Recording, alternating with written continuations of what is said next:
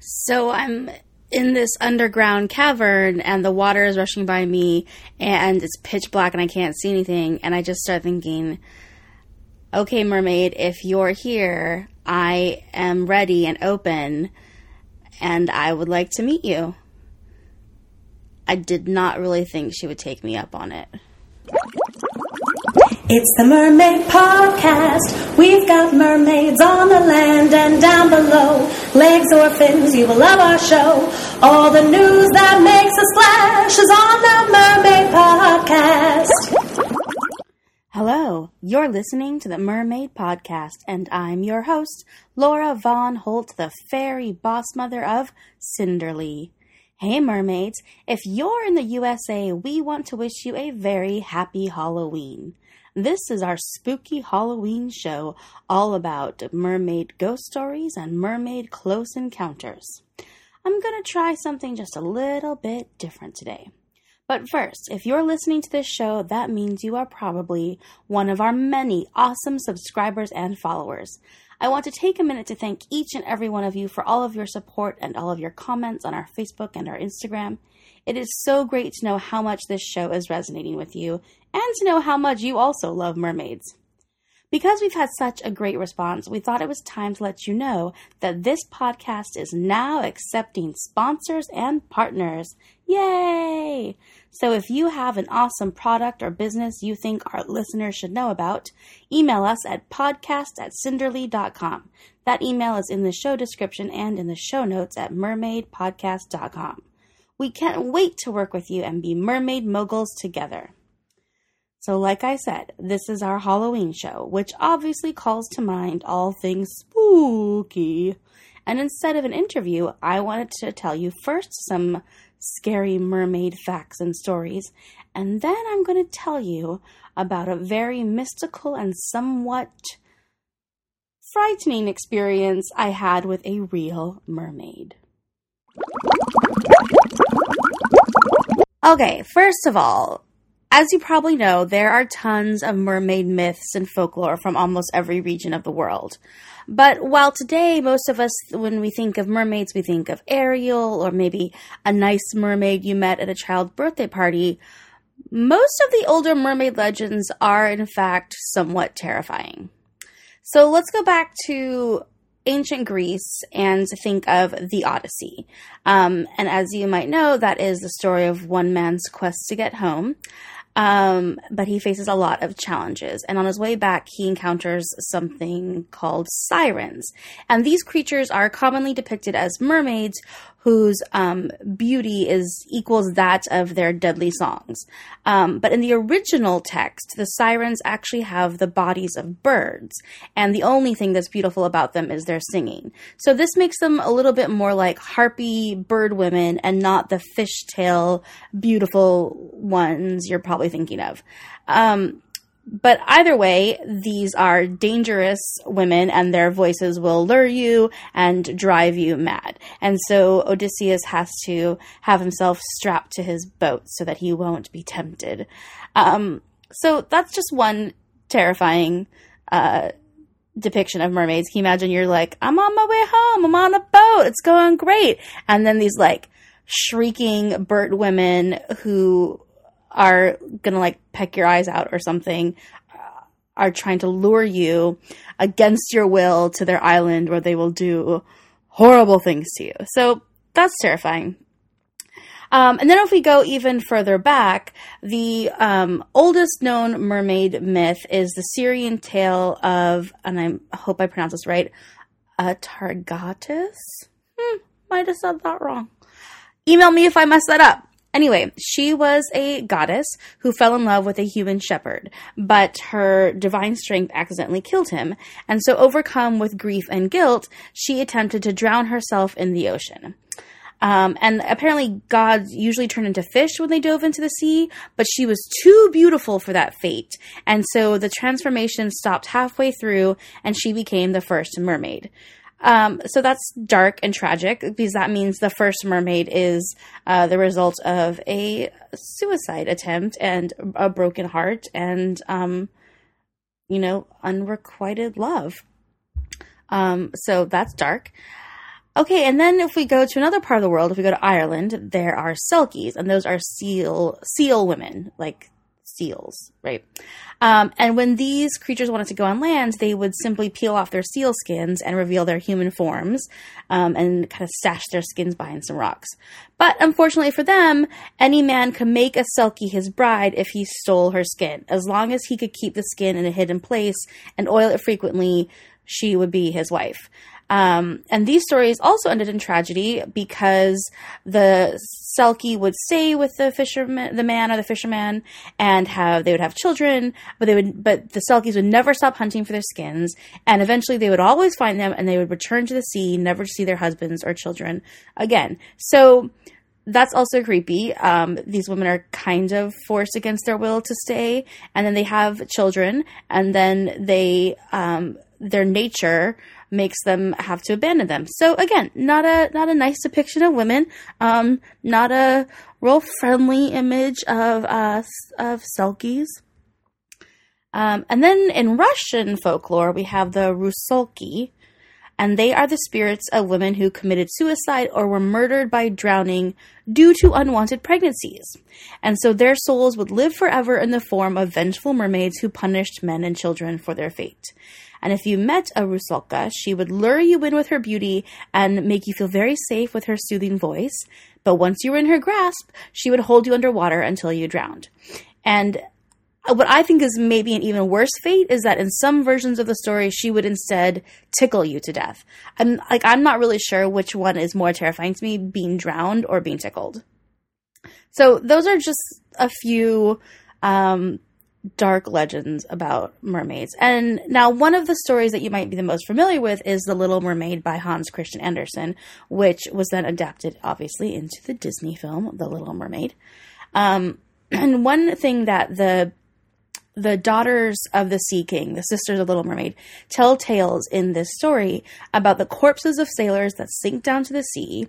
And in mermaid mythology, some of these corpses are brought back to life in the form of merfolk, but they retain no memories of their life on land. So essentially, they're dead, they're reincarnated as merfolk, but they're kind of also zombies. Um, right not so pleasant. A underwater kingdom full of like mer zombies. I don't know, not so much. I'm not into it. That sounds scary. That sounds like a haunt. That sounds like actually an amazing haunted house. And if you are in the haunted house business, you should make that. So I'm just giving you guys that idea. Um, and then if you go further along in Hans Christian Andersen's The Little Mermaid, um, which I would love to do a full episode about, uh, it's a fairly sinister morality tale. Um, and as you know, it follows one mermaid's quest to um, win the heart of a handsome prince that she saved from drowning. Um, but in the Hans Christian Andersen version, it takes a very dark turn when the mermaid is unable to win the prince's heart. And so she's has no voice and she's alone and she in this story she will be doomed to transform into sea foam after her death because mermaids have no souls and cannot go to heaven. And her sisters are very upset by this, and so they sell their hair to a sea witch in exchange for a dagger that the mermaid must use to stab the prince in his sleep. So if the little mermaid lets the prince's blood wash over her feet, then she can regrow her tail and return to the ocean. So she's got this terrible choice. Does she um, kill the prince and save herself, or does she have to sacrifice herself? And so she's the story goes that she stands over the sleeping prince with the dagger for a long time, but she can't follow through. And uh, then it turns like this other weird twist, and because she resists murder, angels appear and let her know that she can um, work for several hundred years doing good deeds, and then maybe she can get a soul and go to heaven. So then it kind of picks up after that, but really it's this this another terrible story about unrequited love and either killing the person you love or saving yourself.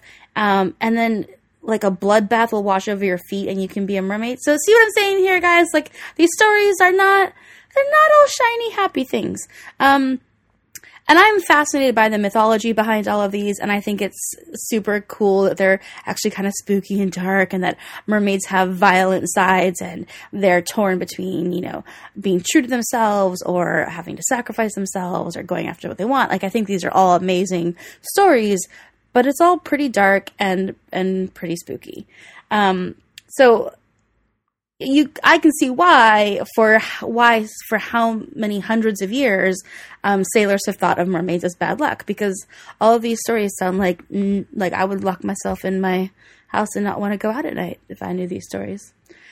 Um, that said, so many of us are fascinated with mermaids, and I know that I am not the only person to have ever wanted to meet a mermaid. Except that I did meet a mermaid, and it was a little spookier than I thought it would be.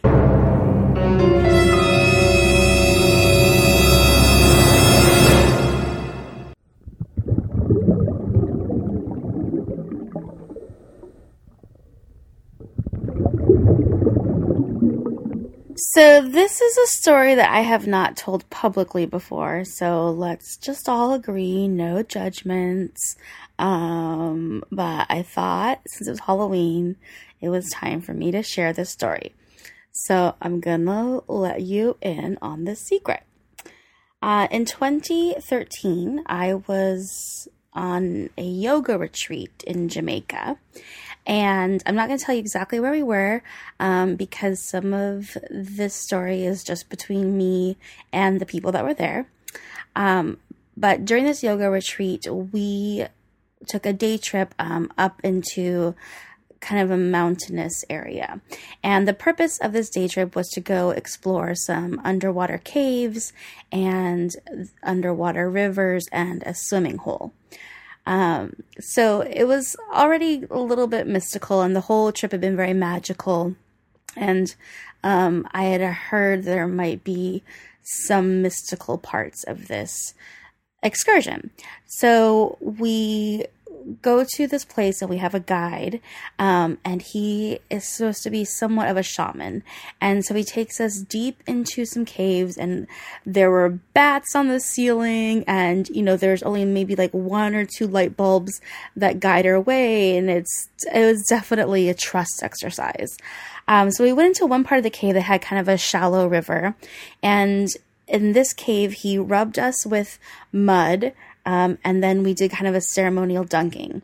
And then he pointed to a little crack in the wall and he said, Go in there um, up to your neck and inside. It's dark, but I promise you it's big. It could fit like 10 people in there. So I trusted him and I dunked in this river up to my neck. And then by putting like all of like both my hands and my feet along the walls of this cave, I I slipped in between this crack, and this crack in the rock was, um, you know, like smaller than the size of a pizza box, and um, I and it was it was deep. I couldn't put my feet down, and I could feel the source of the river rushing past me. Um, but I, I, so I put my head through this crack, and I ended up in this um, kind of like another little cave, um, which was pretty low. And I could tell that it was deep below me, but not very high above me. And I was in there with one of my other friends, and I could just feel the water rushing at me. And I, it was pitch black. I couldn't even see my friend. We were just using our voices to communicate. Um, but I could also tell that it was kind of magical and I had heard that there was a water spirit that lived here. So I just kind of let the water rush over me and I and I thought to myself, okay, if you're real, um, I'm here and I'm open and I'm ready to meet you. And I wasn't totally sure that she would take me up on it. Um, so the rest of the people on our excursion were ready to leave, and they were too scared to stick their heads through this tiny crack and go in this dark um, part of the cave. Um, so I kind of swam back out um, and then we went into another part of this cave system, and there was a swimming hole. And uh, there was a ladder, but it was kind of broken. So you kind of shimmied your way into the swimming hole. And again, there's only one light bulb lighting up this whole cavern. And there's a blue swimming hole, and in the back of the cave, there's um, stalagmites uh, hanging down, and there's more to the cave back there, but there's, it's not really lit.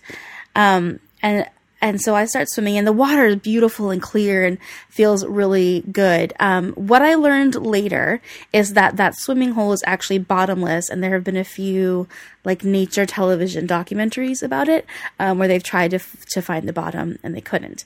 Um, I'm glad I did not know that at the time, but so I'm swimming in this bottomless swimming hole, and everybody else with me is kind of staying near the ladder, like they're totally freaked out, but you know, it was a really beautiful swimming hole, even though it was dark. So I swam a little bit, away from uh, my friends, and and I swim to where the stalagmites are hanging down in the back part of this cavern swimming hole, and I thought for a second that I saw something in the water, um, kind of like a little silver tail, um, like an eel or something, um, or a snake, and it was just a little silver swish through the water. And I was totally alone. Everyone was like 10 or 15 feet behind me. And I, I thought to myself, is that a mermaid? Am I like, am I actually seeing the mermaid? And then I, I, I look up a little bit and there's a stalagmite that's hanging down that's pretty thick. And I swear that I saw a face, like half of a face peeking out behind me. It was dark hair and like a little bit of an eye and some some features. Um and I just stared at it and I'm thinking like is this real? Is this really happening? I think I see a person or a creature or a mermaid there. And so I was just staring at her and she's staring at me and I'm staring at her and I don't know what to do. I'm just looking at her and then, just like in the movies, everybody that's behind me starts going, "Hey, Laura, come on, come out, we're leaving," and and so I just look at her and I look back at my friends because they're yelling at me, and I look back and she's gone. There's no face, there's no tail, nothing. And so I didn't know what to do, so I just said, "Namaste." Um, and then I swam back to my friends, and I had been wearing a flower in my ear, so I took it out of my ear and I slipped the flower into a crack in the wall as an offering um, to what I had just witnessed. Um, and then I crawled back out and uh, I came out of the water and I took one picture of my camera of the swimming hole and um, and then we left and we went back to where we were staying. And you know that night at dinner everyone was like oh, I was terrified. We were like in this dark cave and there's bats. And um you know like we're getting mud rubbed on us and it was all cold and there's and there's only one light um, and and nobody said like anything about if they had seen a tail or a mermaid or anything. And so I asked the woman who's hosting us. I I said to her like I I think that I saw something there. And she looked at me and she said, When I sent you guys out, I knew that you would probably see her. And so she told me that what I had seen was um, a water spirit or a mermaid who guarded that river and those swimming holes. Um, and that the woman who's hosting us, she had also had an encounter with her. Um, and so it sounds totally Ripley's Believe It or Not, but that confirmed for me that I had, in fact, seen the mermaid that lived in this cavern.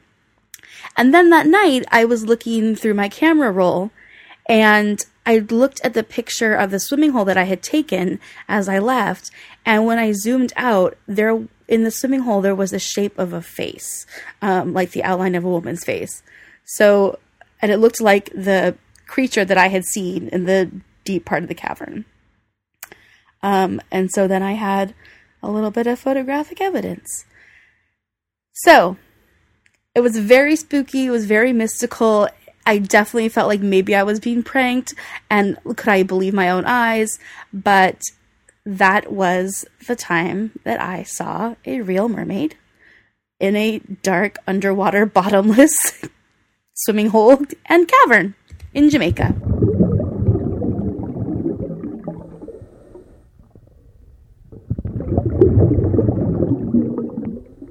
Thank you for listening to the Mermaid Podcast. We will have a link to much of what we mentioned in our show notes at mermaidpodcast.com, including how to get in touch with us regarding sponsoring this podcast. And if you yourself have a close encounter with a mermaid that you would like to share, we would love to hear about it. If you like what you've heard today, we hope you will share this episode on social media. And if you really loved it, please subscribe to this podcast and leave a review. Mermaids love reviews, even spooky mermaids. If you join our mailing list at mermaidpodcast.com, you can get special behind the scenes information and a heads up when we have new episodes.